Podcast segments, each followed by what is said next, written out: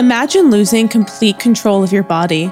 How terrifying must it be to unwillingly surrender your mind and soul to a higher, well, lower power? I'd imagine that it's much like living life in third person, watching the world pass you by from behind your own eyes as a malevolent force makes every move for you. Suddenly, you're just a pawn in the divine game of good and evil. There are so many stories throughout pop culture and history of people getting possessed by demons or the devil, but this episode is not about movies or TV shows. We've given you a taste of the madness that is demonic possession in other episodes this season, but that's just the tip of the iceberg. There is so much that goes into it, and sometimes the evil isn't divine, it's very very human.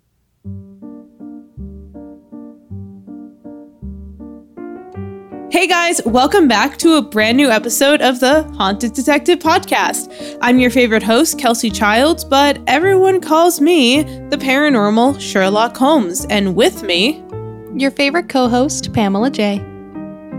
So I know we mentioned very briefly, and we're going to go into this a little bit before we kick this episode off, but we said in the season special that this season special is brought to you by technical difficulties, and we were not lying. And I think it might be synergistic to talk about some of the technical difficulties we were having because Pamela and I were joking that this episode about possessions is possessed. It, it's really been an absolute nightmare trying to record this episode. This is the fourth time we're doing it. God, so many wasted takes. So basically, what happened was we recorded on this software called Riverside, and Pamela kept getting kicked out. Her mic kept going mute, then I kept getting kicked out. Then I was buffering, then my internet would go out on my computer, even though it was fine on my phone. And so this is the first day recording only. So I was like, okay, I'm gonna go to the bathroom. I'll come back. We'll try to finish recording. And I come back in and the ceiling fan is on. The ceiling fan, that's a pull to start. So there's absolutely no reason why that should have turned on by itself. And so all of this stuff keeps happening. And then finally, we're like, okay, we're going to call it. So I go out into my living room and the living room lamp that is also a pull to start. My cats play with that all the time. They like will hang off of it, the pull to start thing and everything, and they cannot turn it on because it takes a lot of pressure and force to turn it on. And it was on. Then I let my dog out of her crate, and this is a dog that was trained not to bark, so she does not bark. She just kind of grunts and groans a little bit. She started barking at the empty hallway. So while Kelsey was getting haunted, um, I was sleeping. we called it, and I went to bed and she was no, being attacked me, me, me, by me, poltergeist. Apparently, but then the next day, when we tried to record again, Pamela was at work, and her ceiling started leaking right onto her head. Yeah, that was really weird. And then later that night, we're recording. I leave to go to the bathroom because don't judge me. I have a bad bladder, okay? And Pamela, I come back and she's completely freaked out because something came like crashing down behind her, but she couldn't find the source of it. Yeah, that was really weird. I don't know if that recording still exists, but it didn't pick up on the microphone. It didn't pick up? It did not, no. I'm so shocked by that. It was pretty loud. I thought it came from I because I have headphones on. I thought it came from your side, so I was like, "Damn, I think something crashed like over on Kelsey's side." But I felt the vibration of it, like if something were to fall, and you feel it like hit the floor. I felt that. So I turned around and I was like, oh shit, there's nothing there. So I don't, I think Chris, I don't remember if Chris was, um, he was not, our editor was not in the South, no he was not on riverside with us so i asked oh. him the next day because what happens next is chris calls me and he goes i can't use this this audio is completely distorted my god it was such a nightmare so, without further ado, after months, it feels like months. So I said months, but really it's just days and hours of trying to get this episode to you guys. Let's open the case file on episode four Possessions. And I promise you guys are not going to get possessed listening to this episode. Most of us know what a possession is or what it looks like Basically, your body is under the control of a supernatural being or force. But there are many cultures that fear this phenomena. According to the National Institute of Health, 90% of our global societies have deeply ingrained beliefs that someone's identity can be replaced with a spirit, entity, demon, or malevolent force. These ways of thinking can actually be traced all the way back to the Stone Age. Although it is widely believed by most anthropologists and archaeologists that a lot, if not most, ancient examples of possession can be explained by misdiagnoses of epilepsy or other psychological disorders, but we will get further into that in episode 6.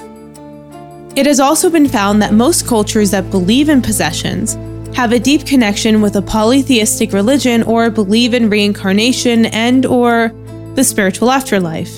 The symptoms of possession include behavioral changes such as random onset aggression, amnesia and fugue state, changes in voice and language skills such as the ability to speak another language or speak in a new tone. And when I say this, I mean like you have this little boy and suddenly he starts talking like a deep ass man with a full grown voice, like, oh, I'm not Joshua anymore, I'm a demon, you know? I'm not possessed, I can't do it. That is so unscary. You do a better job. Um I can't. Then don't judge me. I'm Johnny. the inability to feel pain and involuntary movements. This basically means that the victim's body displays movements that they are not actively trying to initiate, like jerking motions, convulsions, twitching, all the signs of having epilepsy. yeah. Does this include like levitation? I believe so, but I don't know if levitation is considered to be an official diagnostic point. No, not of epilepsy, of like a demonic, like of a of a possession. I believe in paranormal stuff. I'm a little harder sold on possession. I that I mean that's fair. It's I feel like it's one of those things that's extremely hard to prove. Well, here's my thought about it is that we have hundreds of thousands of documented cases of exorcisms and possessions. I believe that 0.001% of all of those are real. I'm sold on hauntings, a little harder sold on possessions. I don't believe that millions of people a year are getting possessed by demons. There are not enough demons to go around to do that. So, Yeah, I agree with that statement. But with that in mind, I would like to talk about some of the more prominent and vicious demon types around the world. Did a door open on your end? No. What are you talking about? I I just turned around because I thought I heard my office door open, like how Rio pushes it in, Yeah? And it's closed. What is happening? I'm not even fucking with you right now. I'm so dead ass. I'm gonna cry. Okay, just fucking ignore it. Let's go. fucking ignore it. I'm gonna start crying. I cry when I'm scared, okay? You're not, don't be scared. It's okay. it's okay. I'm not crying, I'm laughing. okay. The irony is too. My back is towards the door. I just don't like that. I'm keeping my head at an angle because I just want to see. Oh my god. Let me text Chris and tell him it's happening again. This is such bullshit. man. oh, I thought it was my dog. Uh, my dog's not there. I if you can't fucking hear that in the recording, I'm I'm you probably won't be able to hear it. But I it's a it's a squeak of a door opening. Swear to God. You're hallucinating. I fu- I wish I was. I'm That's unfortunately spooky. so coherent. That's ooky spooky, dude. Fucking leave me alone. Thank you. Stinky. Possession is not just seen in the Western world and biblical religion.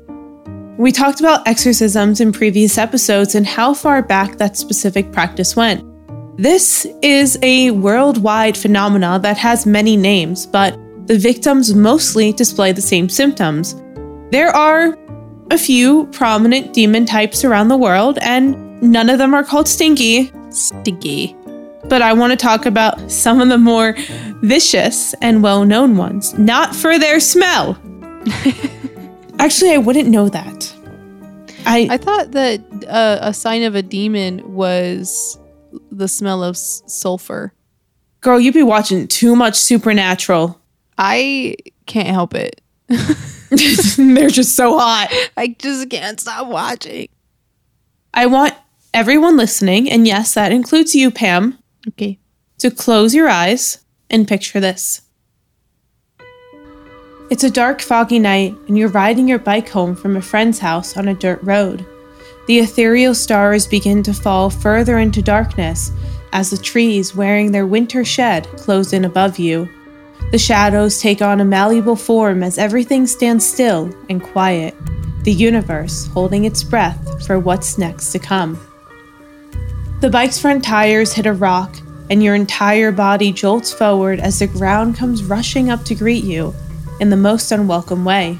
You lay there, the cool and frosty dirt keeping the pounding in your head at bay, but something sounds off in the distance. Caterwaul or a woman crying? It's hard to tell, but one thing's for certain it's getting closer and closer, unnervingly so. You feel it, like a darkened energy, but what meets your eyes as you lift your head is no woman or injured deer. A vaguely human creature stands about 200 feet away, just ahead on the trail. It has dark, ragged skin pulled taut over its protruding bones. It's bald in almost its entirety, and yellowed, rotted fangs sit in its snarling mouth, the one that slowly leads way to the skeletal face of a deer. Its antlers are as sharp as knives. They reach up to the trees and blend with the branches behind it. You can see where this thing might once have been a person, but whoever it is, or was, is long gone. The creature as it stands is there, but not at the same time. A wisp on the wind, a shadow brought to life. You know immediately that you stand no chance against the Wendigo. So here's the thing. I want to go into this story with an acknowledgement. This mythos is from the indigenous people of America and Canada, and us telling it here is for educational purposes regarding possessions in different cultures. We are not sharing their stories for people to go and turn it into a trend or a fad like what happened with skinwalkers. Not everything is a skinwalker. Yeah. And even if you are a paranormal believer like Kelsey or a skeptic like me, it's important to respect where these stories came from. Absolutely. These are not just stories to some, they are a warning of the evil that lurks in the shadows of the forest. Wendigos are known to the Algonquin, Ojibwe, Naskapi, Innu, and various other indigenous tribes as giant malevolent creatures who are cursed to constantly scour the earth to sate their insatiable hunger for human flesh. They are the product of possession in all manners of speaking. When a person either maliciously decides to partake in cannibalism or just does so to survive, or when they are excessively greedy or gluttonous, an evil spirit will take over their body and slowly turn them into the monster that is Wendigo. Although, Pamela, before you say anything, these legends seem to come to life in the late 1800s to 1920s when a Wendigo was spotted several times in Roseau, Minnesota. Here's what's creepy about this though. Every time the Wendigo was seen, a tragic death would follow. An omen or a silent killer. Um, it kind of sounds like an omen rather than a killer to me. I'm not sure why, but it, it's like if you see it, you know, it's like bad luck. So kind of like the Banshee, Headless Horseman, and Hatman. Yeah, I it, at least to me that in my in my opinion, it just sounds like a, a very bad omen, like you're on a dark path. I think the technical um, way to say that is a harbinger of death. Yes, That's not ominous. at all. the last thing that you want to run into is a jinn. The creature might appear to you as a snake, scorpion, lizard, or human, but be assured that once you've realized what you've encountered, it might already be too late. In Arabic and Muslim mythos and folklore, a jinn is a clever divine being that is able to shapeshift and possess humans. Think of a jinn like a genie, although much less Robin Williams and much more nefarious behaviors. Oh, Robin Williams. They are called on for magical protection or help, typically royalty and rich men, but sometimes evil witches or sorcerers can use it for their bidding. Because of this, people wear jewelry with the name of Allah written on it to protect them from getting attacked or possessed. Jinns much prefer to live in their own world among each other, but when you are possessed by one, they don't let go very easily. The only way to get rid of it is through an exorcism. Is that where they um they like have to hold you down and stuff? An exorcism? Yeah, and they like uh they yell like text. I honestly don't know how it's done in the Arabic religion. I don't think I've ever seen an example of that. Of exercising a jinn? No, I think I've only seen it from a, a Catholic side in movies. I wonder if they're similar in any way.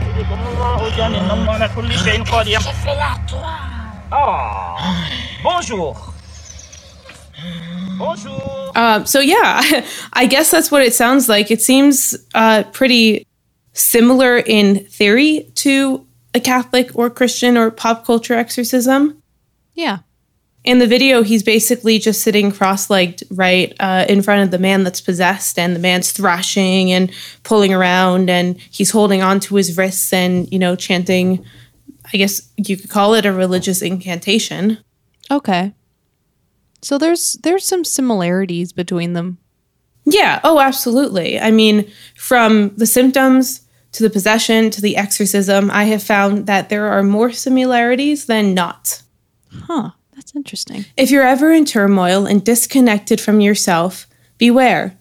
You've become the perfect host for a Dybbuk.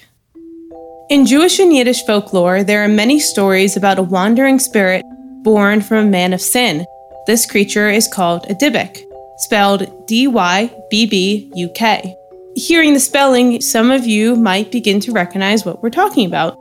This creature, the Dybbuk, gains access to a living person's being by severing the connection their soul has to their body and filling the space, thus taking over the host. Although Dybbuks were not written about until the mid 16th century due to the Jewish mystics and their interpretation of the Torah, another explanation for the creation of a Dybbuk is the spirit of a dead person who was not properly laid to rest, thus turning them, I guess, into a demon of sorts. Oh, okay. Kind of like um it's like those spirits that they say have they still have business, like they have unfinished business. But the spirit will never finish their business because You have to properly lay them to rest. Exactly. But there is one thing that never changes, and I'm really sorry. I'm going to disappoint a lot of people with this.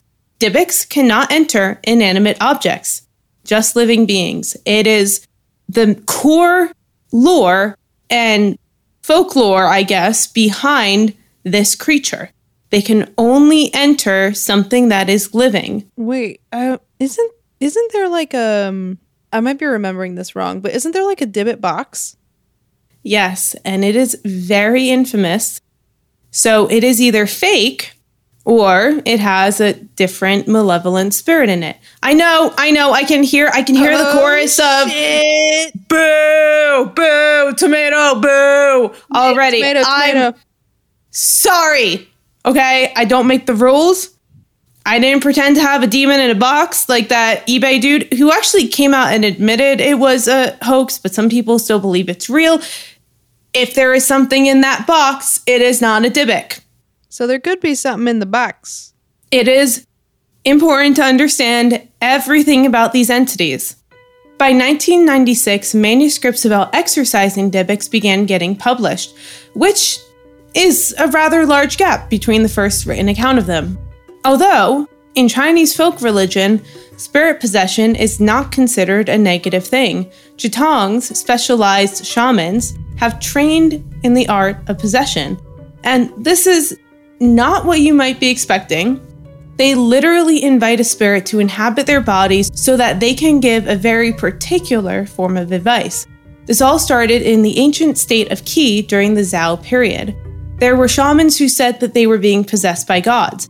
A lot of these spiritual leaders would be in charge of peasant rebellions, and it is written by Confucius that he did not like these people, he did not agree with them, and he did not believe in this sort of shamanic practice, which I think is very interesting. That is super interesting. Specifically, during the Boxer Rebellion or uprising, the Boxers were a secret society in China, and they were very strongly opposed to foreigners, imperialists, and Christians. The name Boxer was actually given to them by English speakers, probably American Christian missionaries, if I'm being completely honest, because of their dedicated practice of Chinese martial arts and intense weapons training. But that was not all they did. They practiced a form of spiritual possession that involved them showcasing their weapon skill while chanting incantations to summon their gods. Part of their belief was that millions of soldiers would aid them from beyond the grave in their mission of foreign nationalist and oppressive purification. They also thought themselves immune to cannons, rifles, and knives. Because of their possessions, it gave them a supernatural strength, so to say. To this day, a more docile form of possession is still practiced by the Jitongs. I kind of understand that because it gives them like it's a positive aspect. I mean, I don't, I don't think it made them immortal necessary, but what I think is cool in a sense that it gave them like the mental strength if that makes any sense. It's almost like a confidence thing. Like even though they might have not been immortal to a canon they were able to carry on as if they were. So it probably gave them this like crazy amount of strength and confidence Oh, yeah, I totally agree. I mean, which is kind of cool yeah, no, it's really cool. So, the thing that kind of frustrates me when I was researching this, I had a core memory learning about the Boxer Rebellion in school. But they weren't like, we never learned about the shamanic practices. We never learned about the jitongs or, you know, the possessions or incantations. We learned that they were mean, terrible people who were, they were portrayed as terrorists. And I'm like, honestly, I can't blame them. You know, the Christian missionaries went over and called them boxers, which is basically colonization because they didn't understand their culture and didn't care to learn it. oh how polite Like, they didn't, these men and women didn't want Christians, imperialist people to come over and say, hey, your culture is not your own now. Your culture is now our culture, and you have to do what we say. Which, to be honest, is totally fair. Yeah, I mean, they had their own thing going, and like other people are trying to butt in, telling them that they're wrong. I'm like, just leave well enough alone, dude. Have you heard about our Lord and Savior Jesus Christ? Like, yeah, I would get possessed to kick that out of my country. I'd be, I'd be pretty mad. I'd be like, hey, we got our own thing. Like, you guys got your own thing. That's great, but we're gonna do ours. So, you know, peace be with you. There is a term that anthropologists and sociologists use called ethnocentrism. Basically, this is the act of approaching someone else's culture, practice, or lifestyle with the bias of your own. So, these missionaries were coming into China and they were basically ethnocentric because they were like, hey, worship Jesus. And these men were like, no, we worship our deities. And they're like, no, no, no, no, no. You're going to worship Jesus or you're going to hell. So I. I understand like everyone has a right to their own practice, right? But no one has a right to push it on other people. And Yeah. the globalization and the colonization because of it, due to it, of Christianity and Catholicism is absurd to me. And it just upset me remembering that these people, like, we were, I personally, I can't speak for anyone else, I was taught an alternative history when it came to the Boxer Rebellion. So, I mean, we learned about it. I learned about it briefly in college, but I don't think we really touched on it in high school. So it was something that I had never heard of. But my history teacher in, in college was, he taught the real history. So you learned everything. Mm, love that. It was fantastic. My anthropology professor in college was like that. I loved her to death. She was awesome. It was so good. So now that we've kind of gone over different possession types in different cultures, I want to talk about some real life recorded possessions. And some of these are interesting, I guess, on, I guess, if you were looking into the concept of possession and society and culture, these stories just fascinated me. I don't believe in most of them. I'm going to be completely honest. Yet again, Pamela and I are on the same fucking page. But I think they're fascinating. And how cool would it be? Not cool for the, the victims, but how cool would it be if they were actually real and these were things that we could study and understand? And I don't know, I just, that would mean that there's a heaven and there's an afterlife and it's not just death and darkness afterwards, you know? Oh, don't get me into that. you want me to go on a fucking deep dive and make everyone think about their existence? Yeah, let's talk about that. Maybe the next season special? Hmm. Yeah. Pa- next season special is Pamela spiraling about death. Existential crisis. In 1928, a woman walked into a convent and begged two nuns for help. Her name was Emma Schmidt, and she was possessed by a demon. In fact, this was not the first time this had happened to her. In her 46 years of life, she had a history of possession. The nuns were shocked when Emma, a Roman Catholic, devout Roman Catholic, started yelling in ancient languages and recoiling at religious relics and prayer. At one point, she even flew through the air and landed high on the wall. Time magazine quoted the incident in a 1936 article saying, quote, with lightning speed, the possessed dislodged herself from the bed and the hands of her protectors, and her body, carried through the air, landed high above the door of the room and clung to the wall with cat like grips. End quote. Damn. She was scaling the wall? Yes. Okay. It took them several months, but a German American Capuchin friar and priest, Theophilus Riesinger, was finally able to rid Emma of the demons. He said that there was not just one, but many. Two of the names were Judas and Beelzebub. This was not Riesinger's first exorcism, though, nor would it be his last. Born in 1868 in Germany, he was trained as a Capuchin monk and became well known for his expertise in exorcisms by the time he was 44.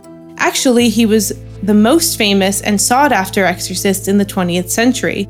Between 1912 and 1932, he had conducted 20 of them. That of Emma Schmidt became his most famous and inspired the book, soon to be movie, The Exorcist. Oh, okay. It was 1842 when Gottliebin Dittus started experiencing strange things in her home. Before long, she realized that her house was haunted. But the entity didn't just affect her house. She soon began to fall into random fugue or trance like states. Finally, a priest was brought in to help her. Things then took a turn for the worst, as they usually do, and she became suddenly violent. They needed to restrain her.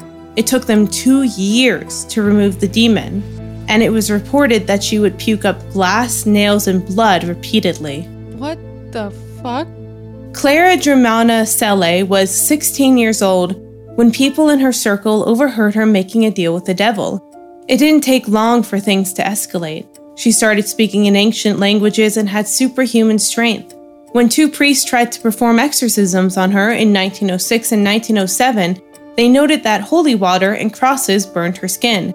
And she also levitated in front of 170 people, as you do casually. Mm-hmm. But the demon finally vacated her when a putrid smell escaped her body. I'm not sure if the demon leaving her officially was. They just In witnessed of- her like acting crazy. They know they witnessed her levitate. Oh, the oh. Oh. That's a lot of eyewitnesses to see someone levitate. That's what I said. But this was 1906 and 1907, so there wouldn't be any cameras. Very convenient. Thanks. Convenient that she got possessed in the early 1900s. Where I couldn't Yeah, see it. right. Wow, thanks. no cameras, photoshopped. Yup. But to be honest, if there, let's say by some miracle there was a camera and it was videotaped, people would look at that and say Photoshop. I mean, yeah, especially in this day and age. Michael Taylor struggled with depression, but when he met a 21 year old priest, Marie Robinson, he finally started to feel better. He attributed this to possession. He thought Marie was able to exorcise the demons, even though she had never actually performed any exorcisms on Michael. But here's the thing Michael had a wife, and when she found out how much time he was spending with the priest, she started to believe that he was cheating on her. When confronted by his wife, Michael attacked her. This is what led to the actual exorcism that happened on October 5th, 1975. He displayed all of the symptoms of an actual possession, but it didn't actually help the real problem. The following day, he murdered his wife. but, but, he was not charged or convicted. Why? He was deemed insane due to the exorcism and got off scotch free. We love the 1970s. W- w- hang on. Wait, not e- not even like sentenced to a mental facility? From what I understand, no. Oh my god. So she just didn't receive any justice at all. From what I understand, yes, that is correct. Damn, that that really sucks. That's really sad. But it didn't actually help the real problem. The following day, he murdered his wife, but he didn't just murder his wife. He ripped her eyes out, he ripped her tongue out, and he almost ripped her entire face off. Holy shit. It was a complete act of brutality. He also strangled their poodle, and he was found running around naked in the street covered in blood. Oh my god. So he was deemed not responsible because of the exorcism, and he was sent to a hospital for two years and then spent another two years in a secured hospital wing before being released. That made me sick to my fucking stomach. Yeah, Holy shit. Okay. Oh, that's so fucking sad. This actually leads me to the next thing we're going to be talking about. Remember at the beginning of the episode, I mentioned that sometimes the evil is more human than we realize? Yeah. There are too many instances where the exorcism was just poorly disguised abuse and torture and led to the possessed, I put that in quotes, death. And we're going to talk about two cases where the first one, the very thing happened. It was really just poorly disguised abuse. And the second one is a little more similar to good old Michael Taylor. Anneliese Michael died. Not because there was a demon inhabiting her body, but because of the torture she was put through because of her parents and priests. They thought she was possessed. Born in a religious Catholic family in Klingenberg, Bavaria, Germany, Anneliese was no stranger to the Bible and was a very passionate follower of it too. By all means, she did not have an ideal childhood. She had epilepsy, and due to that, she suffered from very bad depression. When you go through these things in a religious family, I hate to say it, it is a recipe for disaster. And when I say a religious family, I don't mean like, oh, we go to church every Sunday, oh, we read the Bible, we read Bible. I mean like you are obsessively religious to an unhealthy extent, because that is what her family was. She was 16 when the epilepsy first hit. She blacked out and went into a trance like state. She retained absolutely no memory of the episode. A year later, a similar thing happened. She went into a trance again, but this time she wet the bed and started seizing. To her family, though, it looked like she was possessed. But she went to a neurologist after this incident and was diagnosed with temporal lobe epilepsy. We talked about this briefly last season, but for a refresher, seizures in the temporal lobe, or the frontal lobe cortex of your brain, causes the patient to suffer from gaps in their memory, hallucinations, which could be auditory or visual, and mood disorders. So, depression, mood dysregulation, anger, mania, all of the sorts. It's basically a free for all in your head. She started taking medication, which helped her and allowed Anneliese to lead somewhat of a normal life. She enrolled in college in 1973, but her condition quickly deteriorated from there. Even though she was still taking her medication, her epilepsy came back, and with that came visual and auditory hallucinations. Because she was still taking her medication, she assumed that this wasn't her epilepsy at all. In fact, she was never epileptic. She started seeing the devil and her demons calling her profanities. They would tell her to rot in hell and called her damned. This all would happen while she was praying, so she came to the conclusion that she was possessed. But a really quick side note we know in abusive families, and I, I would go as far as to call her family abusive, how much influence someone's family has over their self belief systems, I guess you could say. So, did she come to the conclusion that she was possessed? Or did she write to her family, contact her family, tell her what was hapning, and her parents somehow said, Oh, there's a demon in you, Anneliese. There's a demon, a demon, a demon. Let me pray for you. You know, whatever it is that was said that made her come to this conclusion. I think that there's a very good possibility that her family kind of ingrained that thought into her um, from when she was young, experiencing some of these issues. So it wouldn't be too far fetched to say that maybe this thought was already in her brain, was already planted in her brain. The Michael family tried to find a priest to exorcise her, but they all told the family to seek medical help. The family refusing to do so kind of damned Anneliese. Her hallucinations and paranoia got worse, and she started displaying the classic symptoms of a possession and some other bizarre ones. She would rip her clothes off, do 400 squats a day, compulsively, crawl around on all fours under the table and on the floor, barking like a dog. She would lick her own urine up from where she would pee on the floor, and she even went as far as to bite the head off of a dead bird. Oh my God. What are these living conditions? To me personally, I wouldn't look at someone, whether I knew that they were epileptic or not, I wouldn't look at that person doing that and say, You're possessed. I'd say this person has been through something in their life that has severely altered their brain chemistry and made them severely mentally unwell, and they need help, much like those other priests said seek medical attention. Yeah, nothing about that screams possession to me. It screams that this person needs some serious help. It screams psychotic break or mania, which both things can be caused by temporal lobe epilepsy. Right. It was when priest Ernst Alt saw these behaviors that he decided that she was not epileptic at all. She was possessed.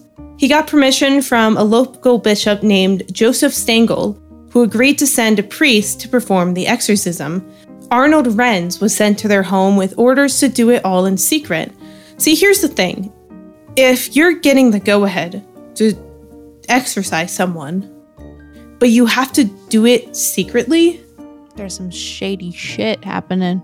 Something just something feels off. Like we know what's going on with her parents, right? It's it's almost like the paranormal Munchausen's by proxy, right? Mm-hmm. It's it's actually it's pretty much exactly that. Yeah. But um these these priests, like this this guy, Ernst Alt and Joseph Stengel and Arnold Renz, all of these these men that were complicit in this exorcism, the fact that they had to keep it a secret is bizarre to me. And it makes me feel like they knew what they were doing. They knew that she wasn't possessed. They knew that she was mentally ill. 100%. And I, you know, this might be a little bit m- much to say, but I wonder if they were making a lot of money by doing this. That's a really good question. And you know what? That's pure speculation, but it makes me curious as they were privately hired that I wonder if they were getting paid possibly to do this. But they could have been doing it for free. I don't know. There's no one specifies if they were paid or not because that, that's a really good question. I don't know. I mean, it's it's a very good possibility that they were, but again, it's just speculation. Total speculation, but I think that's something to think about. Over the course of the next 10 to 11 months, Arnold and Ernst performed 67 exorcisms on Anneliese. These sessions lasted up to four hours. She believed that six demons inhabited her body Lucifer, Cain, Judas Iscariot, Adolf Hitler, Nero, and Fleischmann. Did you just say Adolf Hitler? I sure did. I mean, he was evil, but he wasn't a demon. Well, neither was Nero. Nero was the Roman emperor we talked about last episode. Are they just making shit up? Fleischmann was a corrupt priest. Like, none of the the only two here, like Lucifer is the devil. Yeah. Cain is technically not a demon either. You, you got the mark of Cain. So yeah, it's just God, this is just so shady. it really is. The whole thing is. All of these demons were fighting for power inside of Anneliese, and they would communicate through her by growling.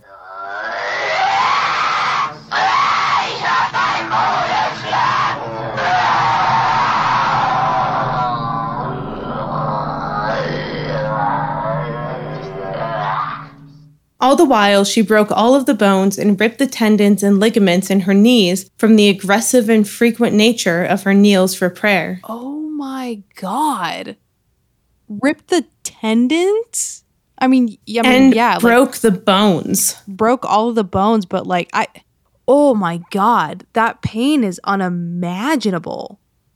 Over the months that they were removing the demons from her body, she stopped eating and eventually died of malnutrition on July 1st, 1976. Her exorcisms became sensationalized for the media, and due to this, her parents and the priests were charged with negligent manslaughter. Arnold and Ernst were sentenced to six months in jail and three years probation. But her parents didn't receive a punishment. There is a appeal or criteria in German law called suffered enough. And it's basically if the people who committed the crime have suffered in a comparable way to the sentence they would have received, then they do not get sentenced at all. Hmm. I don't, my personal opinion, I don't think that what Anneliese suffered equates to what they went through. No, not at all. Anneliese, Anneliese had psychological warfare essentially, and then not only that, but she was dealing with physical abuse in a way, and that's just that's fucked up. Not once during these exorcisms, during this period, did someone say, Stop. Wait a second. This girl went from a healthy weight. She now weighs 70 pounds. She's brittle, skin and bones. She's wrecked her knees beyond reparation. She refuses to eat, drink, or get any sort of medical help during these exorcisms. Mm-hmm. Maybe something else is going on here. Maybe we should get her to a hospital Anything. maybe maybe we should stop what we're doing and let her regain her strength? It's just it's monstrous. like medical attention medical help aside everyone here was complicit.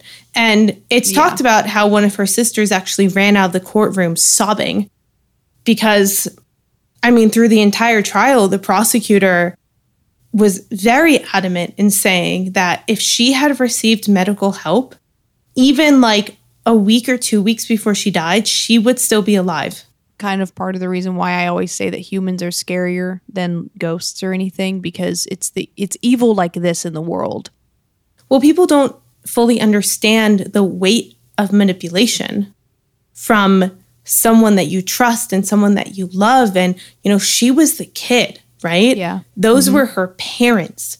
Her parents had an obligation to be the people to say stop the priests had an obligation to say stop. Everyone reneged on their on their previously promised obligations. When you become a parent you assume certain responsibilities. When you become a priest or a spiritual healer or a leader in your community or among the people you take on certain responsibilities. Everyone here was negligent and everyone here deserves jail. They failed Anneliese. Absolutely.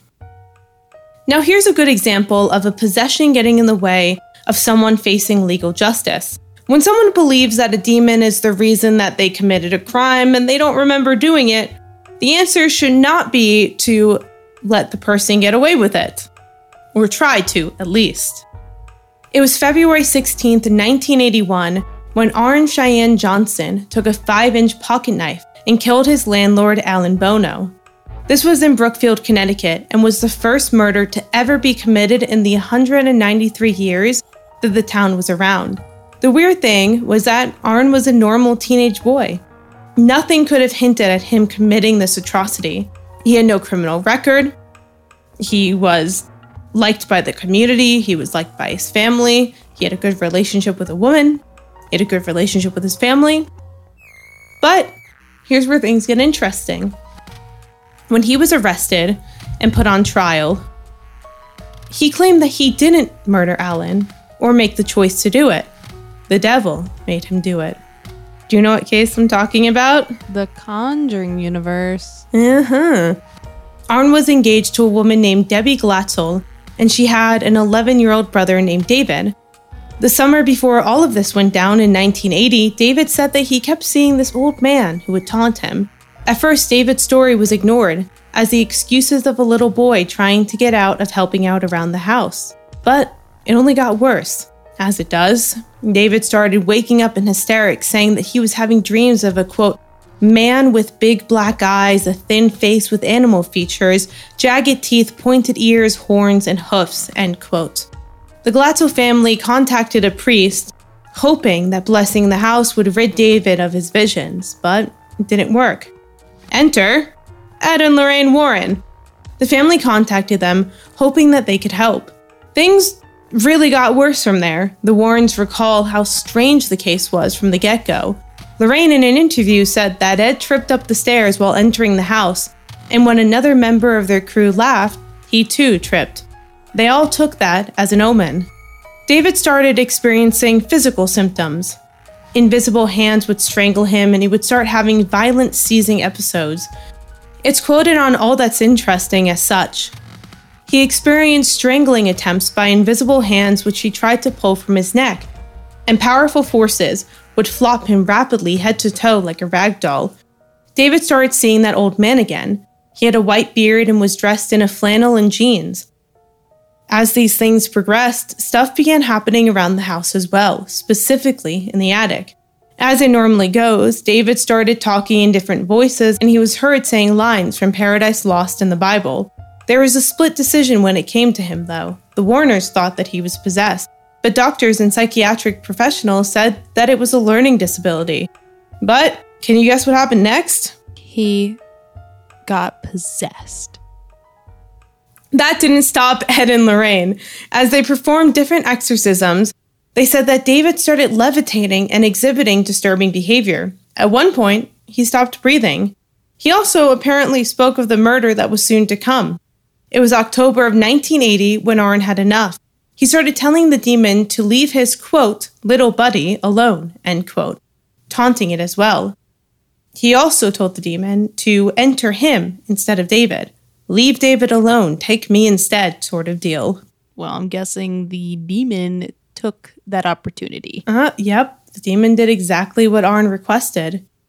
Him and Alan were not enemies. In fact, they were well acquainted. One could even call them friends. But on the fateful evening that Alan Bono was killed, him and Arn were arguing. Arn viciously stabbed Alan dozens of times in the chest and stomach and then ran away while he bled out. The police said that they were arguing over medial things, but the Warrens were insistent that Arn was possessed. You see, when David came down with a good old flu called demon possession, he had been hanging around this particular well. Arn had taken it upon himself, not heeding the Warrens' warnings, to go investigate it. It was later stated that he saw a demon inside of the well, the same demon that possessed him until after, and I repeat, after, conveniently, he killed Alan. The police, understandably, were not buying it. They did not believe that Arn was possessed. They thought that the murder was a true act of defiance against the law and Alan's well being. Yeah. I can't blame them. Yeah, can't can't fault them for that one. Yeah. Arn's attorney, Martin Minnella, tried to convince the jury and judge that Arn was, quote, not guilty by reason of demonic possession, end quote. However, even though society was in the throes of what we know today as satanic panic, the Warrens and Martin were accused of profiting off of a tragedy. The judge, Robert Callahan, much like the police, was not buying it. He basically said, Yeah, no, this is really dumb, guys. It's literally impossible to prove such a thing had occurred. Yeah, I mean, that's a fair point. That it's dumb. I mean, yeah, like, how are you about to prove this right now? Eventually, Arn was convicted of first degree murder in November of 1981 and sentenced to 10 to 20 years in prison, but he only served five of those years. Oh? I was right. So he just got, like, let out, or was he transferred to somewhere else? Uh, he was let out. That's it? That's it. That's all. He was let out. Probably went on with his life, got married, you know. I don't know why I expected more. Something that goes hand in hand with the world's fear of demon possession is the persecution and phobia of witchcraft. It was March 6, 1930, when Clotilde Marchand's son, Henry, came home to find his mother dead on the first floor landing. Initially, it was believed that the small French woman died due to a catastrophic fall, but the medical examiner found bloody wounds on her body indicative of an assault, and he also detected traces of chloroform. This was now a murder case, so the police were called in. They suspected that Lila Jimerson and her friend, an indigenous healer Nancy Bowen, had something to do with it. Although the evidence they procured to come to the conclusion of Lila being involved is not stated and very unclear. Oh, okay. Very helpful. So helpful. Lila, after her arrest, admitted that Nancy was involved, which is how they pulled Nancy in. It was found out that she had convinced Nancy that Clotilde was a quote white witch who used her supposed witchcraft to kill Nancy's husband Charlie, who is also a healer in the Seneca tribe. They had used a Ouija board trying to find out why Charlie had died. Charlie's spirit came through the board and spelled out, They killed me. And when asked who, it said Clotilde, even going as far as to spell out her address at 576 Riley Street in Buffalo, New York. But it took a little bit of convincing on Lila's part to really get Nancy on board. Nancy started getting letters from a Mrs. Dooley, which I think in the early 1900s, that's like the Mrs. Smith of their time, you know? Mrs. Dooley. That confirmed her and Lila's suspicion. This Mrs. Dooley, and I'm saying that with verbal quotations, claimed that Clotilde was jealous, so she hexed Charlie, and when her spells didn't work, she decided to use them to kill him. Nancy went to the Marchand house and confronted Clotilde, accusing her of murder. She then swiftly pulled out a hammer and beat her to death, before shoving a rag soaked with chloroform down her throat. It turns out that Lila did all of this because she was one of many women having an affair with Mr. Marchand and was in love with him. Oh my god. They killed this innocent woman for what? Yeah, well, this brings me beautifully, beautifully into what we're going to be talking about next episode. Oh? Can you take a guess? I want to say witchcraft. Yes. We are Oh. going to be going heavily into witchcraft and the fear of such, and how it's affected our society, and even a little bit into some hauntings next episode. But our main focus will be the Salem witch trials. So stay tuned for next time, guys, because hopefully we will not have as many technical difficulties as we did this time. We can only hope. But don't forget to leave us a nice review because it means a lot, and I will cry if you don't. And um, Pamela will have to deal with my incessant phone calls where I'm blubbering, a blubbering mess. And I will cry in the shower where no one can see my tears. And also, don't forget that our episodes come out bright and early every Monday at midnight. As soon as the clock hits the 12 and your horses turn back into rats and your carriage turns into a pumpkin, throw those glass slippers off. You don't need them anymore. You can listen to our new episode. Hell yeah. Let's close the case file on demonology for today. We are so excited to see you guys back next week. And don't forget to follow us on Instagram, haunted.detective, and on TikTok, haunted.detective.pod. Bye. Bye!